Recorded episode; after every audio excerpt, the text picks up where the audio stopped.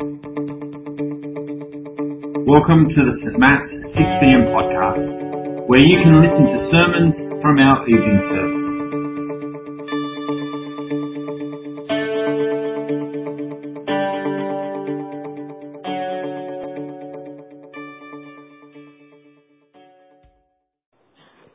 Luke chapter 13. Now there were some present at that time who told Jesus about the Galileans whose blood Pilate had mixed with their sacrifices. Jesus answered, Do you think that these Galileans were worse sinners than all the other Galileans because they suffered this way? I tell you, no. But unless you repent, you too will all perish. Or those eighteen who died when the tower in Siloam fell on them, do you think they were more guilty than all the others living in Jerusalem? I tell you, no. But unless you repent, you too will all perish. The second reading is from the book of John, chapter 9, verses 1 to 3. John chapter 9. As he went along, he saw a man blind from birth. His disciples asked him, Rabbi, who sinned, this man or his parents, that he was born blind? Neither this man nor his parents sinned, said Jesus, but this happened so that the works of God might be displayed in him. Good to see you. I'm going to lead us in prayer and then we're going to look at a very difficult topic. Why do bad things happen to good people? Heavenly Father, we do pray that as we look at a question that many of us ask and wonder at, we ask that you might speak to us clearly from the Bible and give us some comfort, for we pray in Jesus' name. Amen. Why? Why is a question that never goes away when bad things happen to us. A child is born with cerebral palsy. We might fail an exam. A granny dies of COVID. A relationship ends or doesn't begin. Some people are pretty slow to pick up on the vibes. Why? Why might be articulated or elaborated on through questions like, well, where is God in all this? Doesn't God love me anymore? Or what did I do to deserve this? I can't address every issue that is linked to suffering. Like such questions as how sovereign is God? Or is God only sovereign over the good things that happen, but not in control of the awful things that happen? I'm also aware that when we come to this question, different people react in different ways. Some people just get on with life. Others are deeply hurt, but eventually move through it and are able to integrate their suffering into their life. And others don't recover. Also, we need to bear in mind that people come from different cultures. Look at us. Many of us come from different places. And so we will deal with the question of suffering and grief differently according to our background and upbringing. Unexplained suffering is very difficult to deal with. And as this is a huge topic, and I do want to try and give you some answers. I'm going to do it in two ways. First of all, to speak generally about suffering in the world, and then secondly, give some clues as to why Christians suffer. There wouldn't be a problem in regards to suffering if it wasn't for the character of God. An atheist should have no problem living in this world with suffering. They don't believe in God. But you see, we as Christians believe in God and we are confronted by the issue that the Bible says to us that God is, doesn't just say that God is loving, It actually says God is love. We might say of someone, oh, they're a compassionate person, but there are other things as well. But the overriding thing that the Bible teaches us about God is that God is love. And so, we are caught with bad things happening and with a God who loves us and cares for us. So, how do we proceed? When difficulties arise, we might ask the question, why? But there are some Christians who actually feel guilty in asking the question, why? They think, I'm having very little faith. I should have more faith. But no. Three people from the Old Testament as examples for you. In the book of Job, we are told that Job asked God why, not once, but 16 times. In the book of Habakkuk, Habakkuk, who is a prophet and has a conversation with God, says this in the opening of chapter. How long, O Lord, must I call for help? But you do not listen. Sounds like us sometimes, doesn't it? He doesn't seem to be listening. And in Psalm 73, the psalmist there deals with the issue, it ain't fair. He says to God, I am acting in a godly way. I am trying to live the way you want me to live. But all I see around me is that wicked people prosper. Why, God? It's not fair. So what answer do these three men get to their uh, lament about suffering? God doesn't give them a simple answer. There, in fact, there are no simple answers in the Bible about suffering. Rather, God doesn't tell them why, but He actually explains to them that what He is doing with their lives is that He wants them to actually know Him better. They are to learn about His character. Now we might say, it's all very well for God to remind us that He is sovereign and that His ways are higher than our ways but I still want some answers. Fortunately, as Christians, we have the New Testament, and there is much more in the New Testament which gives us some reasons as to why we suffer. In preparing this address, I read a number of books. One author gave us 36 reasons for suffering. Now, you'll be glad to know that I'm not going to go through all 36 of them, or the game will be over before you get home. Let me share, first of all, with you generally. The first passage that was read to us, what took place was while Jesus was here on earth, some tragedies occurred. Some people come to Jesus and they told him about some Jews who were massacred in the temple. They had gone there to make their sacrifices. They were religious people. They were acting in a godly way. And they get killed. And their blood is then mixed in with their sacrifices. And so they ask, what did they do wrong? Now, in the book of Job, we learn that the Jews believe that calamity was seen as a punishment for sin. It's no different today. People ask, what did I do to deserve this? People may think, and you might think it, that God is punishing you for a particular sin.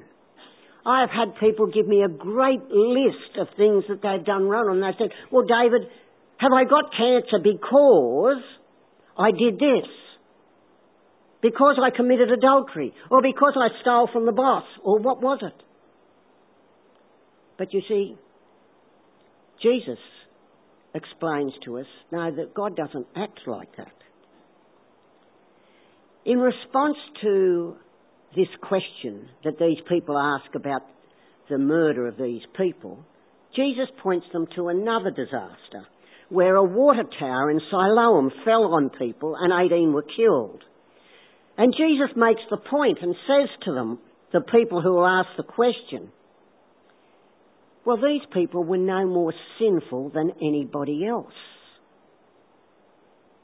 Jesus really takes us back to Genesis chapter 3, which teaches us that we live in a sinful, broken, divided world where things go wrong regularly. They may be our fault, they may not be our fault, but it is the sort of world that we live in because we rebelled against God. And so therefore Christians get cancer like non-Christians. We all suffer through the bushfires or the floods. And Jesus is saying to us, when these sorts of things happen, what God is doing is saying, stop, look, listen. You need to repent and place your trust in the Lord Jesus Christ. And maybe when life was difficult for you, you might have done that. But I'm aware of the fact that that's not always the case. Some people react in the other way and they say, well, if that's what God is like, if these calamities come upon us, I'm not going to have anything to do with him. But Jesus is making the point that what should happen is that people ought to turn to God. Similarly, with the second passage that was read. In the Old Testament, physical ailments, hardships and suffering could be traced to three causes. First, Genesis chapter 3, Adam's and Eve's sin. Secondly, the sin of a parent, or in regards to a child, one's personal sins. So that's the background, and Jesus is going along. They see this man that is born blind, and the disciples say, with this background in their mind, who sinned, Jesus? This man or his parents? And because he's born blind, they think, well, he must have sinned in the womb. Jesus says, to their surprise, no. This hasn't come about because of their sin. Rather, it is to show the glory of God. In other words, God performs a miracle in regards to him receiving his sight again, but also he comes to have, see the miracle of who Jesus is. So these two passages give us a general principle in regards to suffering in the world. That suffering is here because we live in a broken and divided world. And yes, you may bring suffering upon yourself if you get blind, rotten, drunk and drive your car into a telegraph pole and break your leg. Well, whose fault is it? No, your fault. But otherwise, you know, many things happen. Just generally that way, that is the way it is. So then, let me draw some implications in regards to Christians and why we, if we have a personal faith and trust in the Lord Jesus Christ, suffer. Paul suffered terribly in his ministry. In 2 Corinthians chapter 1 verses 8 and 9, Paul writes, we do not want you to be uninformed, brothers, about the hardships we suffered in the province of Asia. We were under great pressure beyond our ability to endure, that we despaired even of life. Indeed, in our hearts, we felt the sentence of death. I wonder whether actually Paul was depressed, where he writes, We felt the sentence of death. But you see, Paul has gone through a terrible time. And if you read through 2 Corinthians, you'll see lists of sufferings that Paul went through. But he says that he has come in his sufferings to rely on God. In the same chapter, In verses 9 and 10 he says this, that he might rely on a God who raises the dead. Now we live in a world of individualism and independence is encouraged. We are told to stand on our own two feet. People are supposed to be bulletproof. But you see, we aren't. Contrary to the world, the biblical view is we are not to be independent, but we are to rely on God. And there are times in our lives where we may have difficulties, where we may be able to do absolutely nothing about the circumstances. People talk about control what you can control, and that's true. But there are things that we want changed that we cannot do anything about, and that drives us, or should drive us, to depend on God. Why does God put us through some severe trials where there seems no escape or nothing we can do? He does it so that we will trust not in ourselves but in God and get to know Him better. We learn in our difficulties about the power of God, a God who can raise the dead. So why do Christians suffer? First point, so that we might learn to rely on God.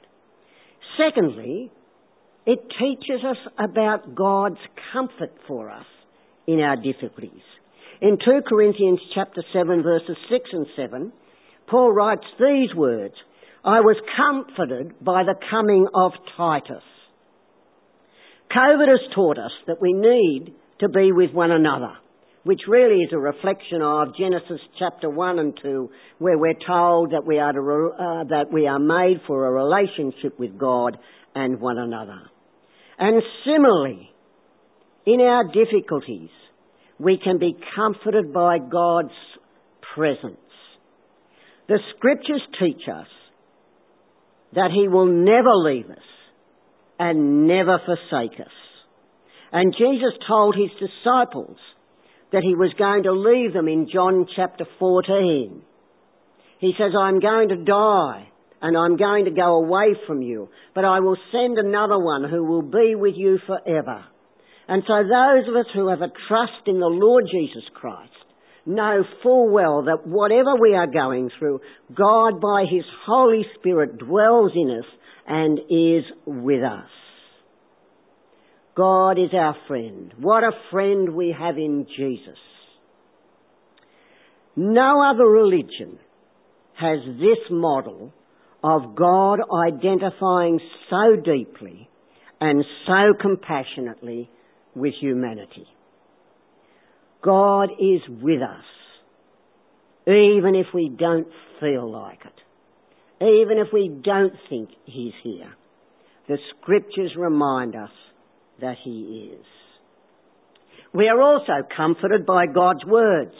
Romans 8, 28 to 30 and Matthew 25 to 34, which I do not have time for us to read through or contemplate on, but you might do so later, are passages which we may well turn to when we are distressed. Suffering leads us to look for God's comfort and to be assured that He is working His purposes out and that He is with us. Suffering also leads us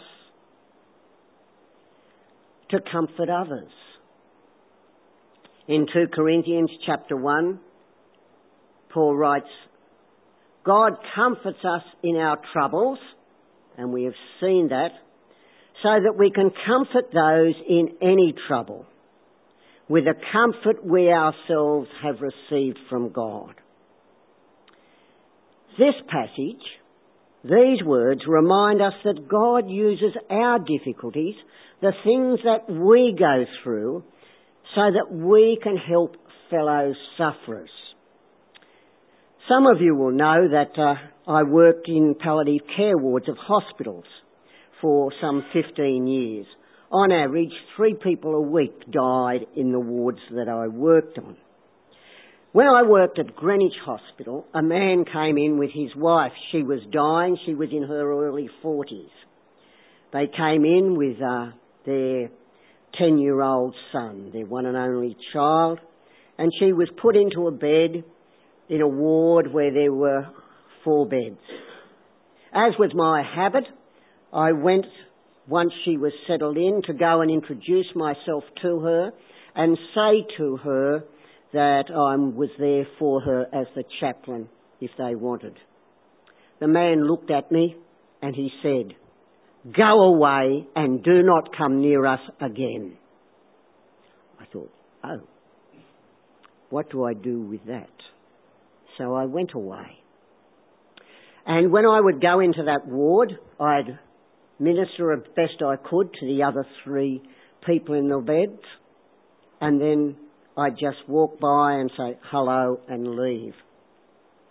One day, I was making a cup of tea in the tiny little um, canteen area, kitchenette, and the man was there making a cup of coffee, and we sort of were dancing around each other trying to do this.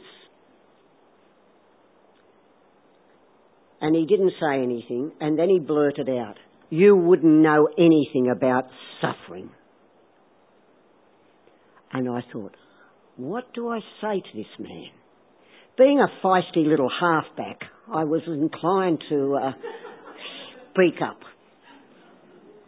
But I didn't. And I don't usually tell people about the things that I had personally gone through.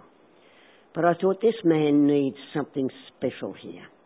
I found out later that he and his wife had been Christians but had turned away from God. So I said to him, when I was 20 years of age, my mother was made a paraplegic in a car accident and my father was diagnosed with terminal cancer and died a terrible death over an 18 month period. But I said, I know God loves me, although I often do not feel it, because Christ died on the cross for me. God showed his love for me in that Christ died. By that stage, the man had finished making his coffee and walked out without saying another word. The lady died shortly afterwards, a few days after, I think. And I wasn't on the ward, I was in another part of the hospital where only staff go. I was there for a while, and this man came in. And he looked at me and came up to me, and I thought, what am I going to cop now? And he just said these words You have been a great help to my family, and turned around and left. Now, I don't know what went on in the hearts and minds of that family. But you see, I have received comfort through God's word and by the fact that Christ died for me. And I shared that. And you too have been through things. And when you share with others, that too is a comfort to them. So, we are reminded we suffer so that we might know the power of God. We suffer so that we might be comforted. And we suffer so that we can provide comfort to others. Two other things to say before I close. Character is important. Talent has some worth. Innate ability will get you so far, but character is what sees you through. And in Romans 5 verses 3 and 4 it says, suffering produces perseverance, perseverance character, and character hope. Our suffering is to make us more like Jesus. If you want an aim for your life, this is it. Because this is God's aim for your life, to make you like Jesus. We are being conformed, as it says in 829 of Romans, that we are being conformed to the likeness of Christ. God is using what you go through, big and small, to train you for the future. The future here on earth as you live as a follower of Jesus, but also for your eternal salvation. Which leads me to the last thing. The Bible offers us no guarantee that suffering will be removed. We can pray for it. Oh, I pray for it regularly that God will take away the various problems that we might have, that you might have, that I have. But He doesn't always do so. My mother remained a paraplegic for another 31 years before she died in another domestic accident in my brother's home. But you see, Paul tells us that they're momentary troubles. He's not making them any smaller, he's just reminding us that 70, 80, 90, 100 years that you might live is small biggies in regards to eternity. We can't come up with a word of how many million, trillion years, billion years it might be. But that is what it is. And the wonderful thing about it is, as it says in Revelation 21, that we will be with God and that we will live forever with Him, where there is no pain, no crying, no tears. It is all passed away. No spina bifida, no depression, no anxiety. These things are gone. The hope of heaven is our comfort. It gives us an eternal perspective. The question why will remain with us always. When something bad, in inverted commas, comes again, you'll wonder why is God doing this? And I hope I've given you some answers. The words at the end of Psalm 73, which I say to you not lightly, and it's also a constant struggle for me, is that we are called upon in our struggles to bear in mind the character of God. The psalmist, who was struggling with the issue of why do the wicked prosper and why is so life so difficult for him, uh, in one verse he says, Suffering is my breakfast. Every morning he gets up, he was in pain. But he comes to this conclusion. But as for me, it is good to be near God. I have made the sovereign Lord my refuge. I will tell of your deeds. The Bible gives us no simple answer to suffering, but I hope it may have this evening, I may have given you some insights that might help you as you ask the question, why? I'll pray and then we'll continue on with our service. Heavenly Father, each one of us have been wounded. No one walks this earth without suffering, even Jesus Christ. And so we pray that you might help us and strengthen us. Help us to think through what you have in mind for us in our lives and what you have done. And may whatever it be, help us to continue to remember that the most important thing is to know and love you, for you love us and sent your Son to die for us, in whose name we pray. Amen.